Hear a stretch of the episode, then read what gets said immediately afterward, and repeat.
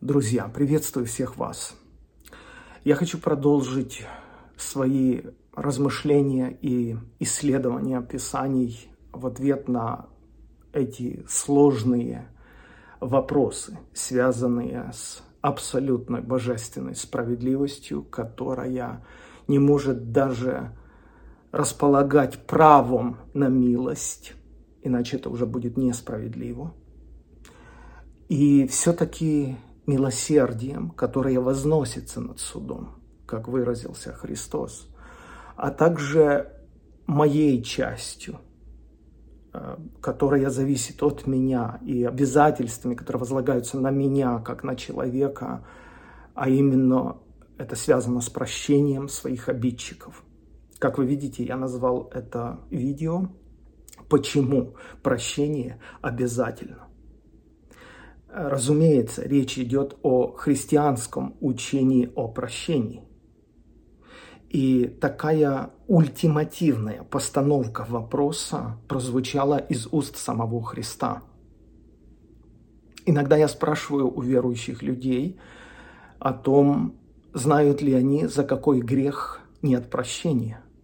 И люди, как правило, цитируют этот текст Писания – который, кстати, тоже очень интересно звучит, где Христос сказал, все грехи и хуления простятся сынам человеческим. Согласитесь, что это тоже очень радикальное однозначное заявление.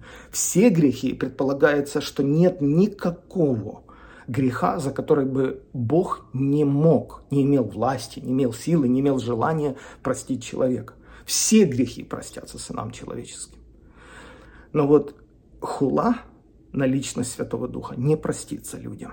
И люди, знающие Новый Завет, как правило, правильно отвечают на этот вопрос, цитируют этот текст, да. Но я говорю, что есть еще один грех, за который Бог не прощает людей. И об этом упоминает не один евангелист, а практически, наверное, все евангелисты, насколько я помню. Это грех непрощения.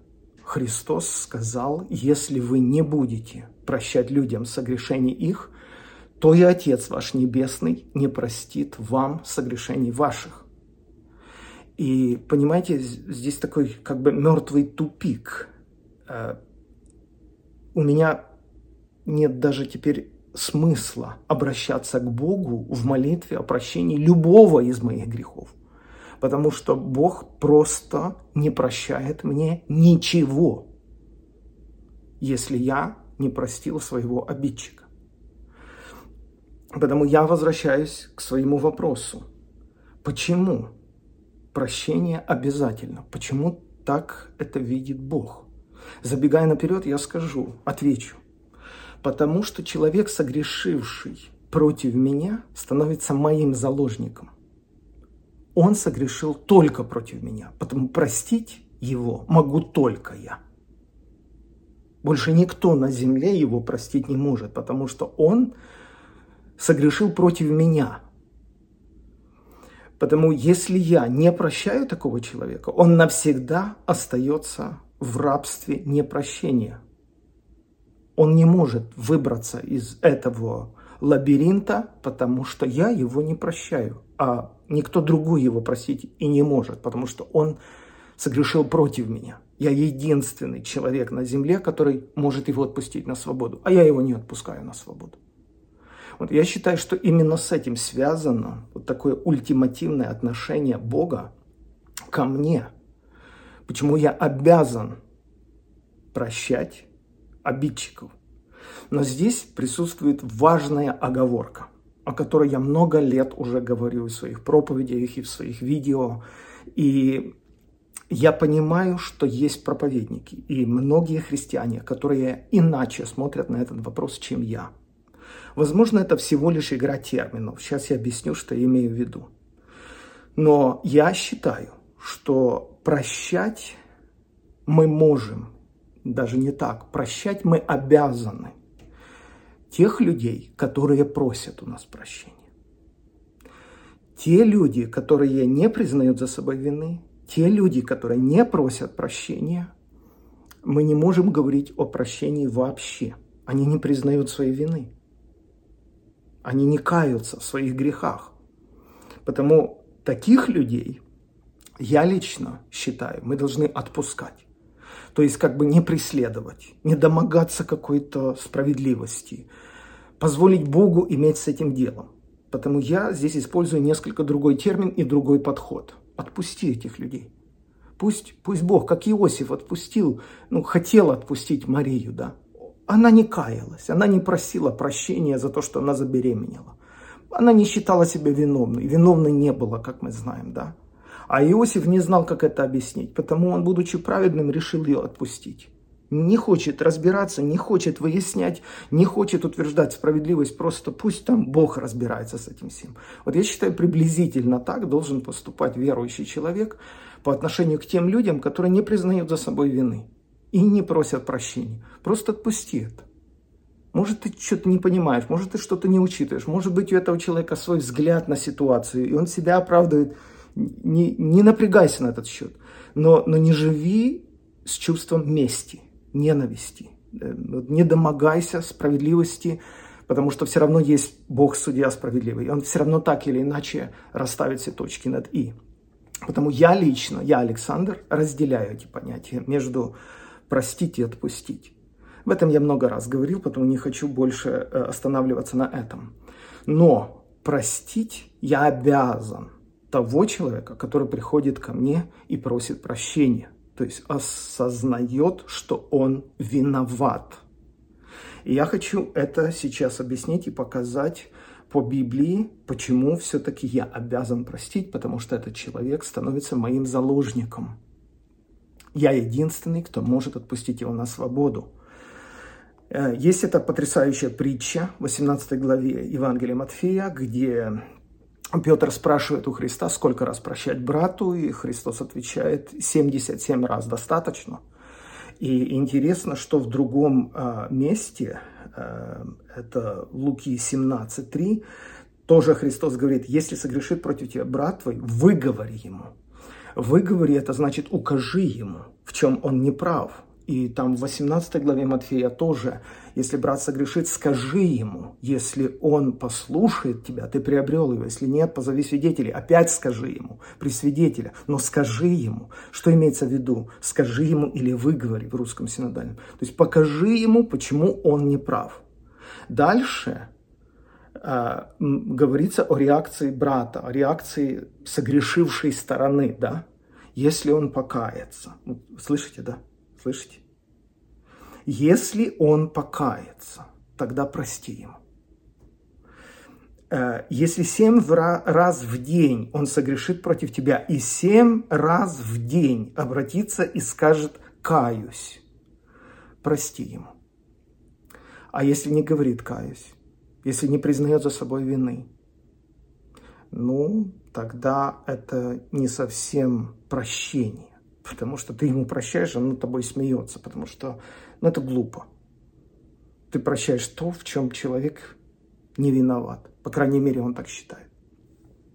Вот. Но э, есть вот эта знаменитая притча, когда Христос говорит, что Царство Небесное подобно царю, который решил подбить цифры и сосчитаться со своими рабами. к нему привели человека, который должен был ему 10 тысяч талантов. То есть огромная сумма, огромная долговая яма. Когда мы говорим огромная, сейчас цифры другие и э, деньги другие, мы даже не знаем, что он такое, 10 тысяч талантов. Это надо листать энциклопедию, там, просчитывать.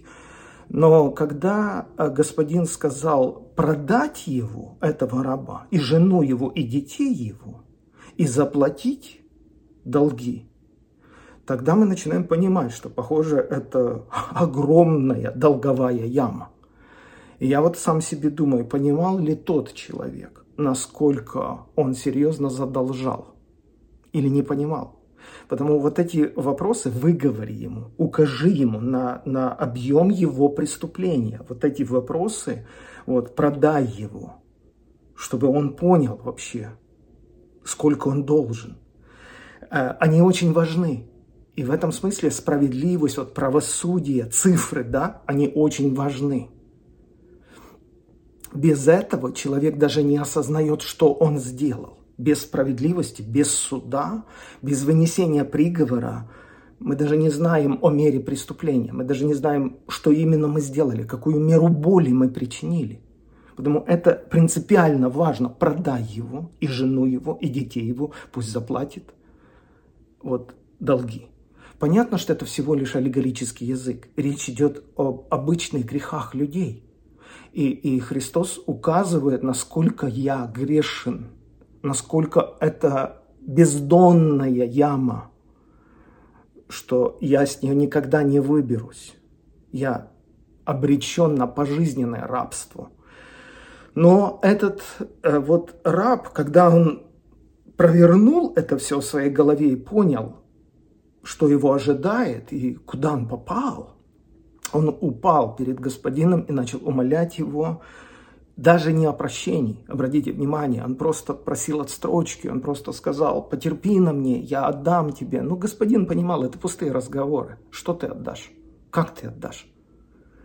Потому господин принимает решение простить такого раба. И весь долг простил ему.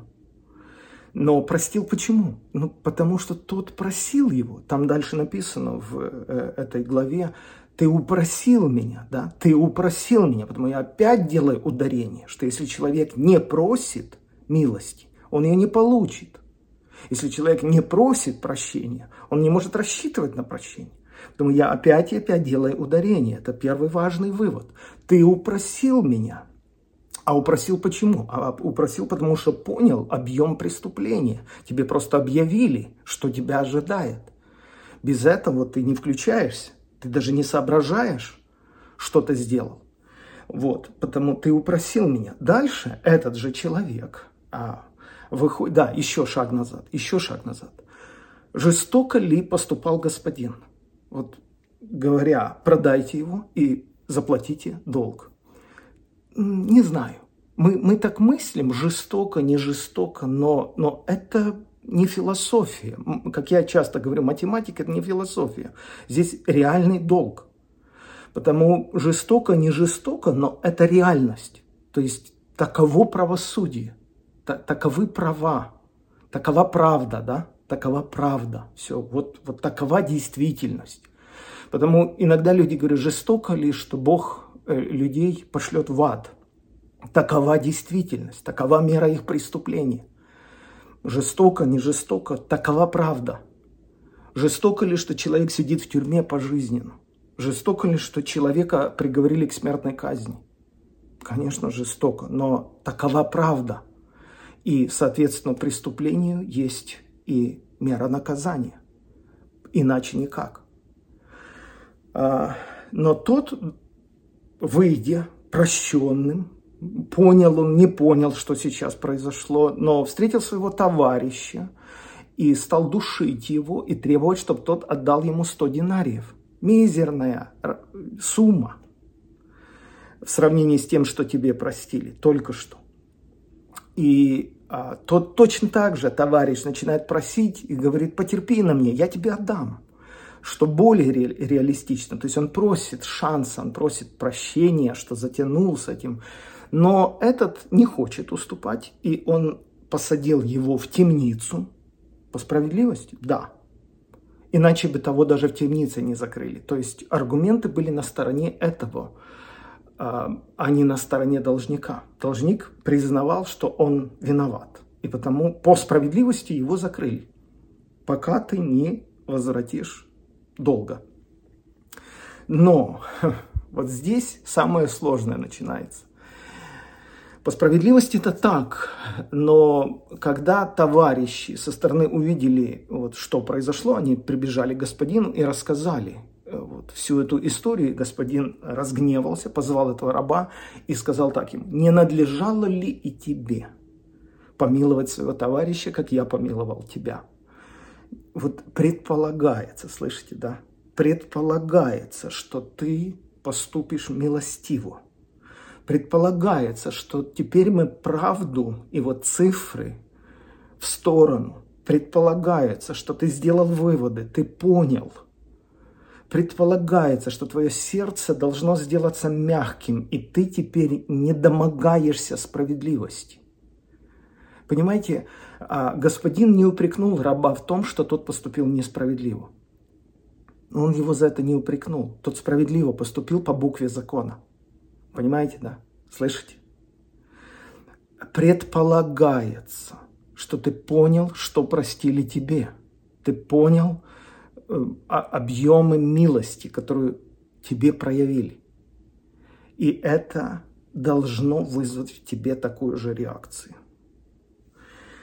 Но поскольку ты ничего не понял, то государь отдал его истязателям, пока не отдаст ему всего долга. То есть вернул весь долг. Ты так и не понял ничего. А мне кажется, что Господь запускает такой механизм, чтобы остановить маятник зла. Он, он запускает такой механизм милости в Иисусе Христе, чтобы мы не просто справедливости домогались, чтобы мы э, стали выше. Потому что если есть хоть какая-то надежда остановить маятник зла на земле, который только больше и больше раскачивается, то эта надежда в руках церкви. Вот церковь это единственные люди, которые прощенные Богом, и если уже верующие люди не смогут прощать обидчиков, то кто тогда сможет? Кто? Потому Христос подводит такой итог. Так и Отец мой Небесный поступит с вами, если не простит каждый из вас от сердца своего, брату своему согрешений его. Потому еще раз, справедливость не может уступать, на то она и справедливость. Любовь же, напротив, ищет не своей выгоды, а ищет пользы ближнего. Потому что любовь заинтересована в другом человеке. Да? Поэтому для тех, кто видит справедливость целью борьбы, вот конечная цель – это справедливость, то такие люди идут путем суда и мщения. Лишь бы правда восторжествовала. Вот, вот по правде воздали насильнику или обидчику – мы ставим точку. Мы как бы чувствуем торжество справедливости. И это у всех нас есть. И это правильно. И это от Бога. Но те люди, которые видят своей задачей вообще ликвидацию зла, устранение, сам, сам корень зла вырвать, те люди делают ставки на любовь. Вы можете, конечно, сказать, зачем я противопоставляю эти вещи. Зачем я противопоставляю справедливость и любовь? Зачем я их противопоставляю? Пусть будет и справедливость, и любовь. Но дело в том, что, что вот это вот желание справедливости, оно связано с отмщением. Иначе никак. Отмщение, да? И мы уже говорили в первой передаче, у Бога отмщение, Он воздаст. Никто не может устранить справедливости. Даже мы читаем а, послание к евреям, там написано, вы приступили к судье всех Богу и через запятую и к ходатаю Нового Завета Иисусу. И казалось бы, а почему они такие разные роли выполняют? Рядом стоят, но выполняют такие разные роли.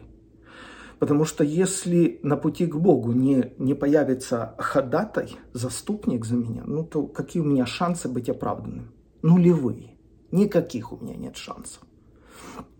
Поэтому судья на своем месте, и он не может уступать, не может, иначе это уже несправедливо. И, а ходатай смотрит на то, насколько я каюсь, насколько я прошу милости и, и, и нуждаюсь в этом, да. Потому справедливость в виде отмщения причиняет бесконечные страдания обоим сторонам конфликта. Маятник больше и больше раскачивается. Помните, э, в книге Царств написано, кажется, во второй книге Царств написано, «И была продолжительная распря между домом Давидовым и домом Сауловым». Уже и Давида, и Саула давно нет в живых. Э, то есть, неправильно я сказал, Саула нет в живых, да? Саула нет в живых. А может даже и Давида. Может быть, это уже в поколениях затянулось. Да не может быть, а читая историю, мы так и видим – уже даже когда Давида не было, все равно вот эта династия Саула и династия Давида, и там у каждого своя история, у каждого своя боль. Но на момент, как это было написано во второй книге царств, то Саула уже не было в живых. И поэтому речь идет уже не о самих людях конкретно, о Сауле и конкретно о Давиде, которые враждовали. Речь идет о доме, то есть о большом количестве родственников, которые во вражде. Потому вот так устроен мир, что вражду эту не остановить. И в римлянам написано, не будь побежден злом, но побеждай зло добром. И как это практически? Кто может с этим справиться? Кто может выполнить вот этот призыв? побеждай зло добром. Как это выглядит? Махатма Ганди сказал, что принцип око за око сделает весь мир слепым. И апостол Петр написал, не воздавайте злом за зло или ругательством за ругательство. Ну, можно сказать, оно же немного противоречит принципу справедливости. Да немного, а полностью противоречит, потому что весь Ветхий Завет стоял на том, зуб за зуб, око за око. Там даже написано перелом за перелом, ожог за ожог. То есть э, выровняй чашу весов. Мы в прошлый раз говорили о справедливой войне, да, о концепции справедливой войны. Выровнять чашу весов, то есть правосудие, и имеется в виду, воздай ровно столько, не больше, но и не меньше, ровно столько, сколько причинили тебе ущерба или боли. Но почему Новый Завет так говорит? Не воздавайте злом за зло. Или ругательством за ругательство. Напротив, благословляйте, зная, что вы к тому призваны. А посмотрите, как Христос сказал. Вы слышали, что сказано? Люби ближнего твоего и ненавидь врага твоего. А я говорю вам, вот зачем он так противопоставляет? Вот, вот, вот эти Э, ветхозаветные тексты и настроения, и, и концепцию справедливости. Он говорит, а я говорю вам, любите врагов ваших, благословляйте проклинающих вас, благотворите ненавидящим вас и молитесь за обижающих вас. Дальше он говорит, тогда вы будете сынами Отца вашего Небесного, потому что Он тоже добр к неблагодарным и злым. Поэтому если бы даже люди хотели разорвать этот замкнутый круг вместе, у людей на это нет сил. Кто-то первый должен просить обидчика, а это уже несправедливо. Прощение, оно несправедливо. Прощение несправедливо. Это просто когда аннулируется вина только на основании того, что тебя попросили, прости меня. И ты его прощаешь. И в заключение я хотел сказать еще вот эту важную мысль, что есть естественная реакция на несправедливость. Это всегда боль, это, это всегда негодование, это возмущение, это, это желание, опять же, выровнять чашу весов. Всегда, всегда. Это, это даже непроизвольно. Это так, как ты к горячей плите прикоснулся, ты отдергиваешь руку тебя толкнули. Ну ладно, первый раз толкнули, ну человек просто неосторожный. Но когда ты заподозрил, что тебя второй раз тот же человек толкнул, у тебя что-то вскипает. Если тебе грубо или хамски ответили, у тебя что-то вскипает внутри. Если, если тебя вытолкнули из очереди или, или кто-то влез впереди в очередь, у тебя что-то вскипает внутри. То есть, ну так не должно быть, так ненормально, так все не могут себя вести, да? Потому я понимаю, что гнев, негодование, возмущение – это естественная реакция у нас. Но, но, когда это становится уже решением, я ему не прощу. Я ему никогда не прощу. Я этого никогда не прощу. Если это уже на холодную голову, если это уже выбор, о, это очень серьезно. Потому в Писании написано, гневаясь не согрешайте, солнце да не зайдет во гневе вашем. То есть вы можете гневаться. Это нормальная, естественная реакция живого человека на проявление любой формы несправедливости. Но вы не можете э, уснуть в этом настроении и проснуться с этим настроением, это уже опасно, чрезмерно опасно. Есть такая история в Ветхом Завете, когда э, Иаков со своими сыновьями не жили в шатрах, и дочь Иакова, э, Дина. Что-то там вышло посмотреть, как окружающие народы живут, ну, племена какие там народы, соседи. И там какой-то молодой человек, Сихем, что-то ее там завел в шатер и сделал насилие, ну, короче, переспал с нею. И э, Дина пришла, рассказала дома обо всем случившемся. Но этот Сихем в нее влюбился, и э, собралась вся семья, и все поняли, что произошло. Иаков, сыновья его все поняли, что этот Сихем обесчестил их сестру. Но Сихем понимал, что он сделал, понимал, что это неправильно. Он позвал своего отца, и вместе с отцом они стали просить Иакова и всех братьев выдать Дину замуж. Он говорит, я, я согласен взять ее замуж, я полюбил ее, и отец просил об этом. И братья сказали, что мы не можем пойти на такой шаг, если вы не обрежетесь. Вы все должны обрезаться, потому что мы в завете с Богом. Если вы хотите, чтобы мы стали родственниками, переженились, вот вместе составляли теперь одно общество, один народ, вы должны обрезаться, как и мы. Эти люди, Сихем и его отец, будучи уважаемыми, почетными людьми в их небольшом городе, собрали ключевых людей и убедили все общество, что давайте обрежемся. Вот по соседству живут эти люди, и теперь мы будем одним целым обществом. И согласились жители этого города, и в один день все мужчины были обрезаны. На третий день после того, как это все же воспаление, это температура, это боль физическая, да, два человека, два сына Иакова, Левий и э, кто еще, сейчас я скажу, Симеон, Левий и Симеон, э, напали на этот небольшой город и убили всех мужчин.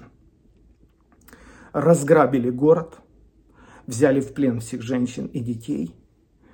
Иаков схватился за голову. Иаков говорит, что вы наделали? Вы сделали меня ненавистным теперь для всех людей. Вот видите, тоже нельзя всех под одну гребенку. Эти же ни с кем не советовались. А у них просто был гнев, у них просто кипело сердце, у них просто была ненависть к Сихему за то, что те так поступили с их сестрой Диной. И теперь смотрите, вот вам опять же концепция справедливой войны. Справедливо ли они поступили? Если взять меру ущерба, которую Сихем сделал по отношению к Дине, ну да, переспал с ней, ну да, там снасильничал, да, ну, а вы что сделали? Вы город сожгли, вы разграбили. Короче, это даже несоизмеримо. Вот что такое месть. Вот что такое месть. Э, и это же было сделано осмысленно, это же было сделано сознательно, это же там все клокотало внутри, это же был план, понимаете, да? Это же не просто первая реакция, это же не просто гнев до захода солнца, это же план, это же выбор.